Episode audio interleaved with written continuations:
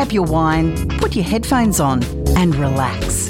Let's rip open the cover of the sealed section. Welcome to After Dark with Louise Wilkinson. Brought to you by Flirt Adult Store Hamilton. This presenter has an ethos of exploration, liberation, and education here on After Dark, and tonight is absolutely no exception. Luke Skews is a sex and relationships coach who is going to be diving into the world of open relating, polyamory, and everything in between. You'll learn some terminology. You'll learn about boundaries. You'll learn about open communication. And whether it's your thing or not, I can guarantee you're going to find some gold in tonight's episode. So let's dive in, shall we? Sometimes cheeky, always fun. It's After Dark with Louise Wilkinson. Brought to you by Flirt Adult Store Hamilton. Tonight, we like to challenge you out there, dear listener, and tonight we're going to be discussing a topic that is somewhat polarizing. You're either going to be on the side of the fence of, ugh, Jesus, not me, or the side of the fence of, hmm, I'd like to know a little bit more about this. And there is one person that can take us through the whole spectrum of tonight's subject, Luke Skews. Luke, what are we chatting about today? Today, Louise, we're talking about open relationships and the different types of open relationships and the most common questions and challenges that come up around open relationships. Right. Now, the thing is, is that being in this job for nearly two years now, I do know that the rate of open relating is actually much higher than the average bear would think it is. And, uh, you know, it's certainly something that is coming into a lot of people's repertoires. But as you discussed with me off air, there is a hell of a lot of terminology and different levels of open relating. And so it's going to be like a little bit of a, uh, a terminology lesson today. Yeah, that was my plan for today. Is basically um, we'll have a little chat about the different terms and different types of open relationships, and then obviously for you, Louise, if you've got you know questions or feedback on any of those, then we can create some discussion around that. But like open relating has become talked about more openly. It's become less taboo of a topic than it has maybe in generations before ours. You know, back in the you know the seventies, you know, and sixties, it was you know it was the season of love, and all of these things were going on. You talk to your parents, and know, they talk about the good old days where everyone was hooking up with everybody, and you know it's just gay and free, and everyone was having a good time. Yeah. And then it seemed like, you know, that generation got older and all of a sudden open relating became um, a little bit more taboo. It was behind closed doors. No one really talked about it. And it was more just under the umbrella of swingers. Yeah. Mm. So, you know, you had that auntie that was a swinger or, you know, that friend of the family and, you know, people, oh, you know, they're swingers. And, you know, people would talk about it in whispers and it wasn't wasn't a socially acceptable thing. Yeah, well, I can sort of you know within my living memory, I can I can remember people talking about key parties. Yeah. So, you know, you'd turn up to a party and uh, you'd throw your keys in, and whoever's keys you picked out, that's sort of who you went who you went home with. And that was sort of like, you know, a very naughty sort of 60s, 70s thing to do. Um, but yeah, I think that, what that, that yeah. was like a pop culture term for so long. I remember that as well. You know, throw your keys in the bowl. You go to somebody's dinner party and someone will make a joke like keys in the bowl, and everyone would have a giggle. But yeah. It was it was a laugh. It wasn't really taken that seriously. Yeah. And I think what actually changed the landscape of that coming out of if we're looking at history, do love myself a little bit of history, is that, hmm. you know, coming out of the the 60s and 70s, um, we then had AIDS pop up, and these horrible images of grim reapers in bowling alleys. Uh, for those of you old enough to remember, um, I'm going to have to admit that I'm old enough to remember uh, that you know made everybody so scared of casual sex in any form because we all thought at that point we were going to die. Yeah. Yeah, Oh, that that hasn't been my experience because I'm heaps younger than you. you are not. I'm, heap, I'm so much younger than Louise. Everybody, um, but like so the AIDS the AIDS epidemic wasn't so much part of my experience. Like it was even going through sex education in high school. It was talked about like you know this is one of the reasons why we you know have safe sex you know and education on AIDS, but we didn't really have that fear culture around AIDS growing up. However, there will was still the massive paradigm around relationships that relationships are monogamous. Yes. That's what a good relationship looks like. You know, anything outside of that is cheating, um, or anybody that does it, um, you know, consensually and consciously are, you know, a little bit um, deviant. Yeah. Yeah, I get it. I get it. And I think, um, you know, coming out of this pandemic when we've all been sort of locked up, and uh, I think people are just going, you know what? Gonna live my life the way I want to live it. YOLO, literally. Fuck it. Yeah, 100%. So, okay, so open relating. Let's start with the first term. Okay, so the first term, um, and to be honest, my first journey into like discovering a lot about um, open relating was, you know, me and my ex partner Sindra, who was also on the show when we were together. Yep. We started our relationship off as an open relationship because we're both queer, but we we're in a heterosexual presenting relationship. And we're like, you know, the only way this is going to have longevity and to work is, um, you know, if it's an open relationship. But even if we were um, in a heterosexual relationship, the conversation that we had around that was um, we're talking about past relationships, doing a little bit of a post mortem, like, hey, this relationship's going really well, it's starting really well. Thinking back to past relationships, what have been some of the things that have tripped us up in the past? Yeah. and we, had both cheated in the past. Um, you know, we'd both gone outside of the relationship. So, talking about how our relationship could be successful was okay, well, let's just have an open conversation around when we do have desires for other people outside of this relationship. And if we discuss that and, uh, you know, come to some sort of agreement around that, then, you know, we can have some rules and boundaries around, um, you know, consciously to choose to go outside of the relationship. That for me was called monogamish. And I got that term from um, a guy called Dan Savage, who has the Savage Love podcast, really Yep. great podcast. Yeah. Um, and monogamish basically is that you have, you know, basically a monogamous relationship, and at times you'll choose to, you know, circumstantially go outside of the relationship and have a situation with somebody. And it's interesting, isn't it? I was actually watching just to name drop an, another um, amazing relationships guru is Esther Perel. She was talking about how relationships have changed. So, you know, while we are as mammals, we can be monogamous. Going back to when we said till death do us part, most of us had our toes curled up by 40 ish.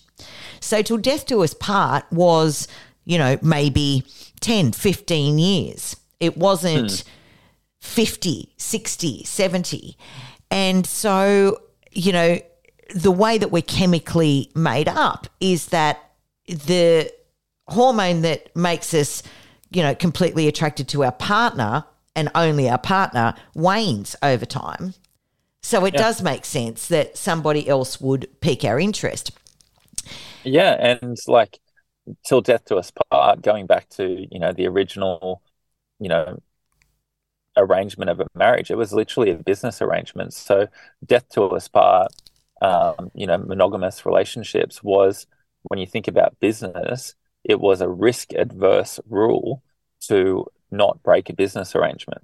you know, these were families that were coming together to build assets and build, um, you know, finances and fortunes. And having rules around that is a risk adverse way of keeping an arrangement together.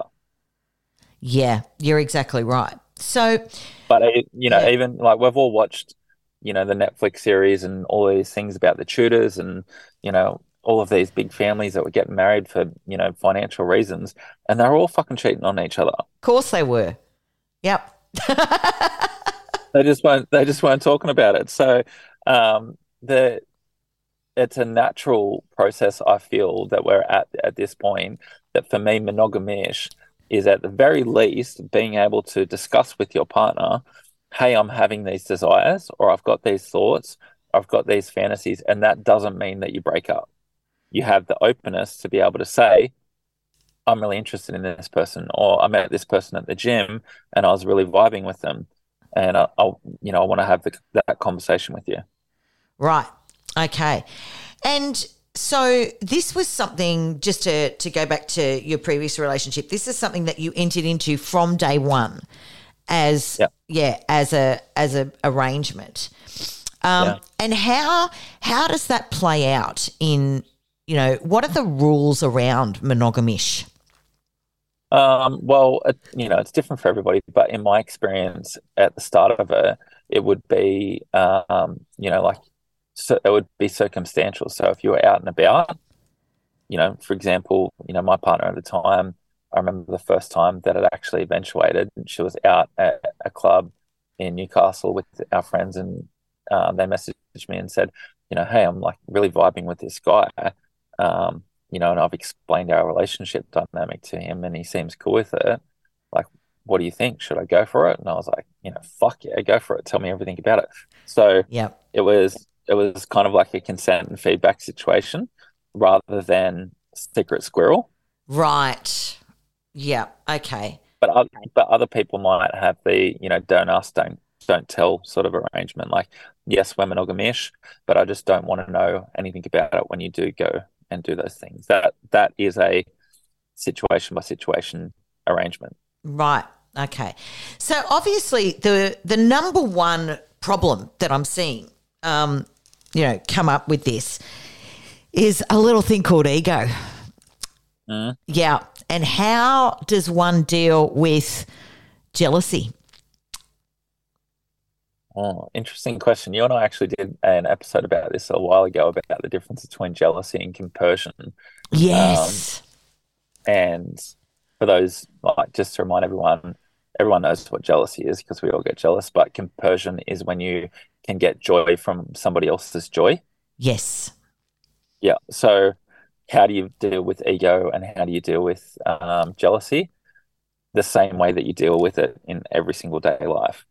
So, even if you're in a monogamous relationship and say your partner is hanging out with their, you know, best friend and having, you know, lots of great experiences with their best friend, and then when they're with you, all you're doing is logistics and fucking taking care of the kids and, you know, taking care of the house. How would you deal with that situation? You talk to them about it. You Right. have a challenging conversation. You work through it. You have a good hard think about like why is this coming up for me and what does it mean about me, rather than that this person's done something to me. It's Yeah. like this event. This event's happened. It's bringing up some feelings, emotions, some judgment. How do I process that? I talk to my partner about it. Yeah, amazing, amazing sort of. And I think we've touched on this before, and it's always something that I come back to is that, you know, in this sort of setup, the way that you have to communicate to make it work uh, far outstrips a lot of monogamous relationships and, uh, you know, the ignoring of the red flags and the ignoring of the issues and all that sort of thing because it's just not going to work if you don't have that open dialogue. Um, so yeah, to to actually see that in practice is an amazing thing to watch. Okay, so we've got monogamish. Yes. Okay, The, where the- do we go The next there? one, the next one we'll touch on is one that most people are familiar with is swinging. Yeah, and swinging um, you know has, has been quite rife in pop culture um, and media and movies and that sort of thing Swing is basically when you do have a monogamous relationship but then you go to either organized events or organized dates with other couples and you will swap. Right. You'll swap partners. Um, so it's like a conscious, organized, um, like party or date with either another couple or a bunch of other couples, and you're going there with the intention for people to swap partners, and it's just literally for that, you know, event in time, that Right. night or that date, and you go and you have the experience, and then you go back home and you're together again. Right. Okay. Yeah. Um, yeah, and you have um, you know, drink out of really cool seventies glasses. I just for swingers, I just always have the seventies in my head. I don't know why that is, but I get what you're saying. So that is just like a one-off event, and it's it's kind of planned, and uh, it doesn't happen outside of that event. pretty much yeah. And like there's different terms within swinging like hard softing hard swapping soft swapping. Um you know there's there's lots of resources out there around swinging if that's something that you're interested in getting into. But again you do have to you know talk about rules and boundaries and aftercare and you know jealousy and all those sorts of things it all comes into um like anything that we talk about open relating um is never a band-aid to a broken relationship. It's it's not going to fix your relationship. Mm. It has to come from, you know, a secure place that has good communication and, you know, has good boundaries and base level of, you know, the essentials for a healthy relationship. Yeah. But all of these terms that we're going to use, there is going to be jealousy and there is going to be all of those sorts of things that come up Yeah. but yeah, swinging specifically is, you know, um, when you're having an open relationship, but only at specific organized times and events. Right. Okay. Cool. Got it. I'm learning. I'm learning, Luke. This is Yeah. educational. Yeah. Okay. So um, the next term that I'm going to throw in there, um, only purely because it came up in my personal life this week, is cuckolding. Mm. Okay. So cuck. so cuckolding. Careful. Cuckolding and hot cuckolding and hot wifing is um, sort of two terms that are in a similar sphere. Um, cuckolding is when you're in a relationship, and I'll use binary terms for this, but it can be in any relationship dynamic or any sexuality dynamic. For example, if you had like a husband and wife that were together, and the husband really wanted to see his wife get fucked by somebody else, and what turned him on was not being included in the situation. So just watching, passive. Just watching or not even being there, um, but being told about it, but he's not allowed to relate with anybody else. Okay. That sounds like an exercise in frustration, just off the Yeah. top of my head. But th- that's the kink behind it is that it's almost like a little bit degrading for the other partner that's not allowed to be into in it. Mm. Um, so there's, you know, this sort of comes into the kink and BDSM world of things is that, yeah, so one partner is allowed to relate with somebody else and the other partner is getting off by not being involved in that. So it's like, you know, when everybody says like, how could you open relate? You know, wouldn't you get jealous? Some people do it because of the jealousy. Got it. Okay. Yeah, I see that. Yeah. And hot wifing is kind of the opposite side of that coin, where, um, you know, you hot wifing, hot husbanding, when um, you go and maybe, you know, say husband and wife again, um, you you consider your wife very, very attractive and you get turned on by how much other people find them attractive. And you you go and you know that your wife is open relating with other people and then you get lots of um, like worship and feedback about how amazing your partner is and um, you know like you you might go and watch and you might sort of cheerlead them on and Right. be like oh my god you know, I'm loving that you're getting all of this pleasure and um, you know I'm loving that this other person's getting to experience you does that make sense It does, and I see the I see the subtle difference between the cuckolding and the hot wifing. It's a little bit of a different power dynamic. Yeah. It is it is subtle. Like the hot the cuckolding is more a little bit um, degradational, Yeah. and the hot wifing is more like a little bit worship around how great your relationship is that you can have that experience. Yeah. Yeah. I get that. Yeah. Yeah. Okay. Um. So next we'll go into the world of polyamory. Okay. Let's go. Okay. So I think both myself and Sindra have done episodes with you around polyamory in the past. So if people hear this and they want a little bit more depth into it, then go back through Louise's um, episode guide and there'll be some more resources around um, polyamory in there. Um, but polyamory is basically when you can have multiple relationships with multiple people and maintain those different relationships. People often buy toys for Christmas, then complain because they don't come with batteries. But, but don't they know the new toys are USB chargeable? Flirt Adult Store. Find us on Facebook or 90 Beaumont Street. This is actually like we're we're getting into um, the emotional realm here. So we're actually dealing Yeah. with um, you know full relationships with more than one person. Um, and look, got to have excellent time management. Got to say, um, but that's okay. How does that work in practice? Okay, so in like like you said, like the difference I, I feel here, um, like the terms that we've talked about before now, I would say is that you're going outside of the relationship for sexual experiences. Yeah. And then when we cross the line into polyamory, um, yes, you are going outside of the relationship for sexual fulfillment, but you're also going outside of the relationship for conscious, meaningful connections. Yeah. Yeah, and like again, the way that you're dealing with this is, you know, a high level of consciousness, awareness, and rules and boundaries and agreements in place.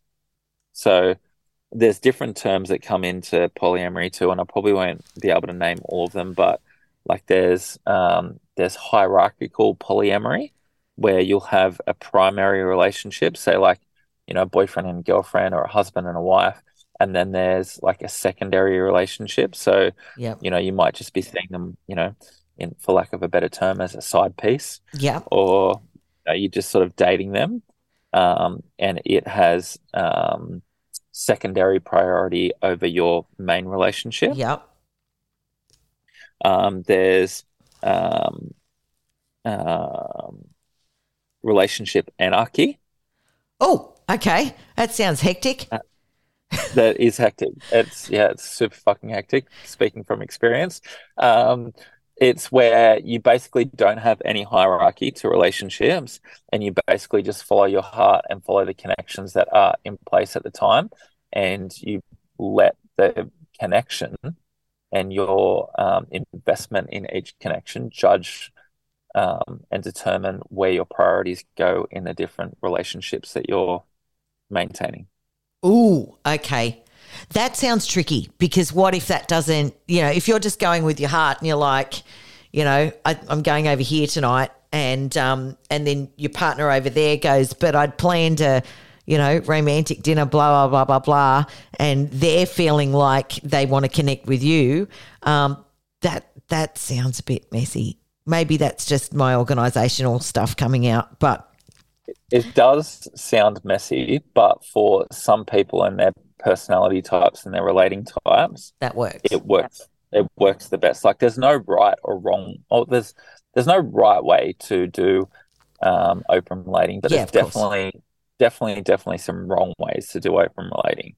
Um, you know, you think about if you're going to talk about the wrong ways to do open relating, you can basically copy all of the wrong ways from a monogamous relationship and take it over. You know, lying, lying through a like a mission. Um, you know, manipulation. Um, you know, like uh, avoiding challenging conversations. All of those things basically apply the same way to open relationships. So hierarchical, um, like open relationships, is normally the bridging for most people between um, like a monogamous relationship and open relating because it's the most similar to a monogamous relationship. Yeah. But it also has a lot of rules to it. Mm. You know, this is our this is our main relationship, so this is the priority. These are the rules. So eventually, it feels like there's a lot of control. Ah, you know, you- yep. All of a sudden, all of a sudden, you're liberated to relate and connect with, you know, whomever comes your way, but it's with some controls on place. So all of a sudden, if you do fall in love with somebody else, you're falling in love with them, but within a certain container of expansion on that love. Right. Which So can feel restricting. Yeah. restricting and resentments and that sort of thing. You know, people put, um, you know, sometimes have veto rules in place, like um, in hierarchy, like, you know, that you're start, I can see that you're really starting to connect with that person. That feels really challenging to me. I don't want you to see them anymore. Okay. Yeah. Um, you know, what if that was my sister? And all of a sudden you said, Hey, you've got like a really strong relationship with your sister.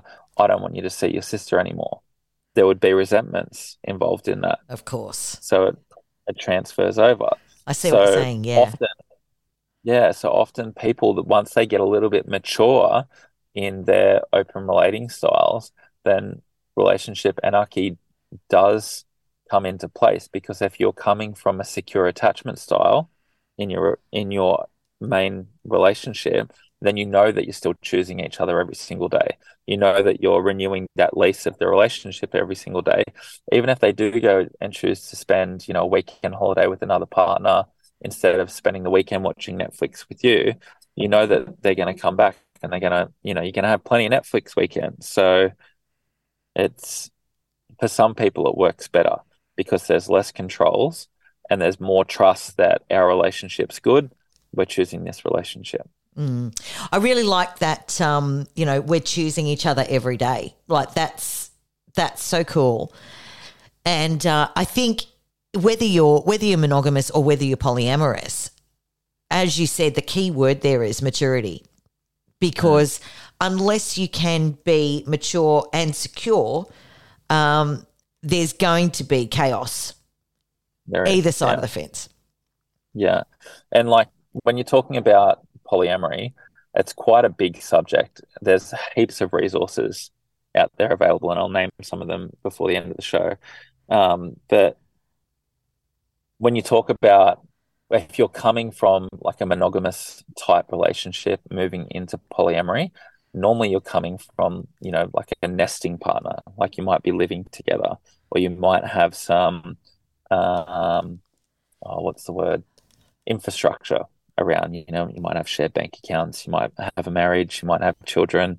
So that that would you're coming from a base, Mm. but you're moving out into a whole new world. So that is where people end up navigating like hierarchy into relationship anarchy. And you then talk about having like nesting partners um, compared to, you know, somebody that you're just dating and having a really good time with. And you just have to, um, one of the biggest tools that I learned in this is that, you know, comparison is um, like the root of suffering. As soon as you start, as soon as you start to compare something that is really good for the reasons that it's really good to something that might might um, seem better, but for totally different reasons, then you're taking away the magic of the thing that is really good for the reasons that it's really good. Yeah. I like that. Boom. That's a sound that's Mic a drop. sound bite. yeah.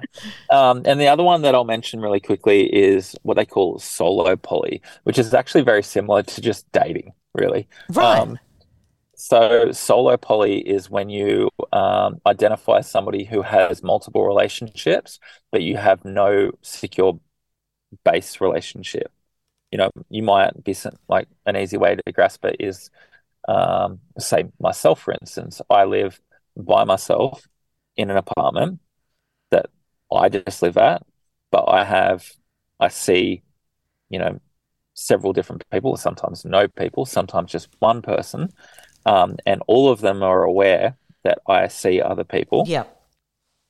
But it's not so much me being a fuck boy; it's me like maintaining and investing in, you know, maybe more than one person at one time, maybe more, more than one connection at one time, and open to the fact that I may fall in love with multiple people and maintain those relationships. Yeah. So, solo poly is somebody who is having um, polyamorous relationships with more than one person, but they're doing it from like a solo place. a solo place. Yeah, not not from a, a base relationship. I get that.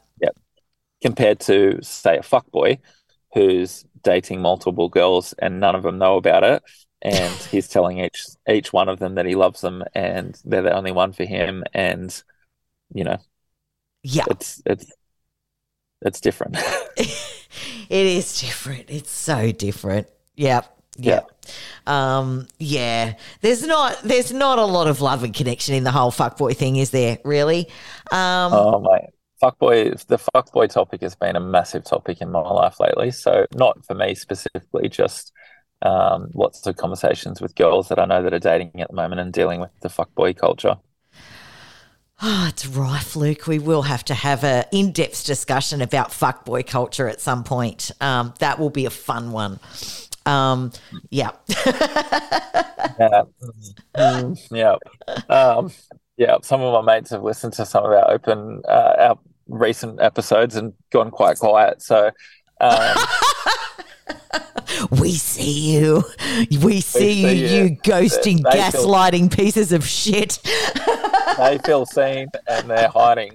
Um, As so- they should, as they should. As Take they notes, boys. should. Take So, notes. Like the main takeaways from this is that, like, if you are um, either judging open relationships, um, ask yourself the same question that Sindra and I asked ourselves when we first got to together, when we were together, was like, what has worked and what hasn't worked in my past experience of relationships, and what could I possibly do different so that rather than me thinking that I'm a failure in relationships, what would a successful relationship look like? Like, Yeah. what what boundaries or what liberation would I need to have in a relationship for it not to feel constraining and for me to have um, a feeling that this could actually be successful if I have the capacity to have these types of conversations. Yeah, I love that. I love that. And look, I think if this is something that you want, if open relating is something that you want to dive into, uh, there are, you know, a lot of tools, a lot of boundaries, a lot of open conversations that you're going to need to have. And you may need some help with that. And Luke is certainly your guy. You can find I am Luke. the guy. You are the guy. You are the man. And you can find Luke on Instagram at Luke Skews. And um, yeah, look, drop him a line. And, you know, even if it was just a few sessions, just to get the ground rules sorted uh, going forward, that's going to give you a really great base to work from. Luke, I really thank you for all of this info. It has been a really fascinating discussion on the levels and the terminology. I have learnt a lot. And uh, yeah, I am sure that people listening have too. So thanks so much for joining us. Sometimes cheeky, always fun. It's After Dark with Louise Wilkinson. Brought to you by Flirt Adult Store, Hamilton. I certainly hope that you got a lot out of tonight's episode and learnt a thing or two. I know that I did. I'll be back same bad time, same bad channel next Tuesday night, 5 p.m., either on the stream or on the pod. My name's Louise Wilkinson, and you've been listening to After Dark on Newcastle Live.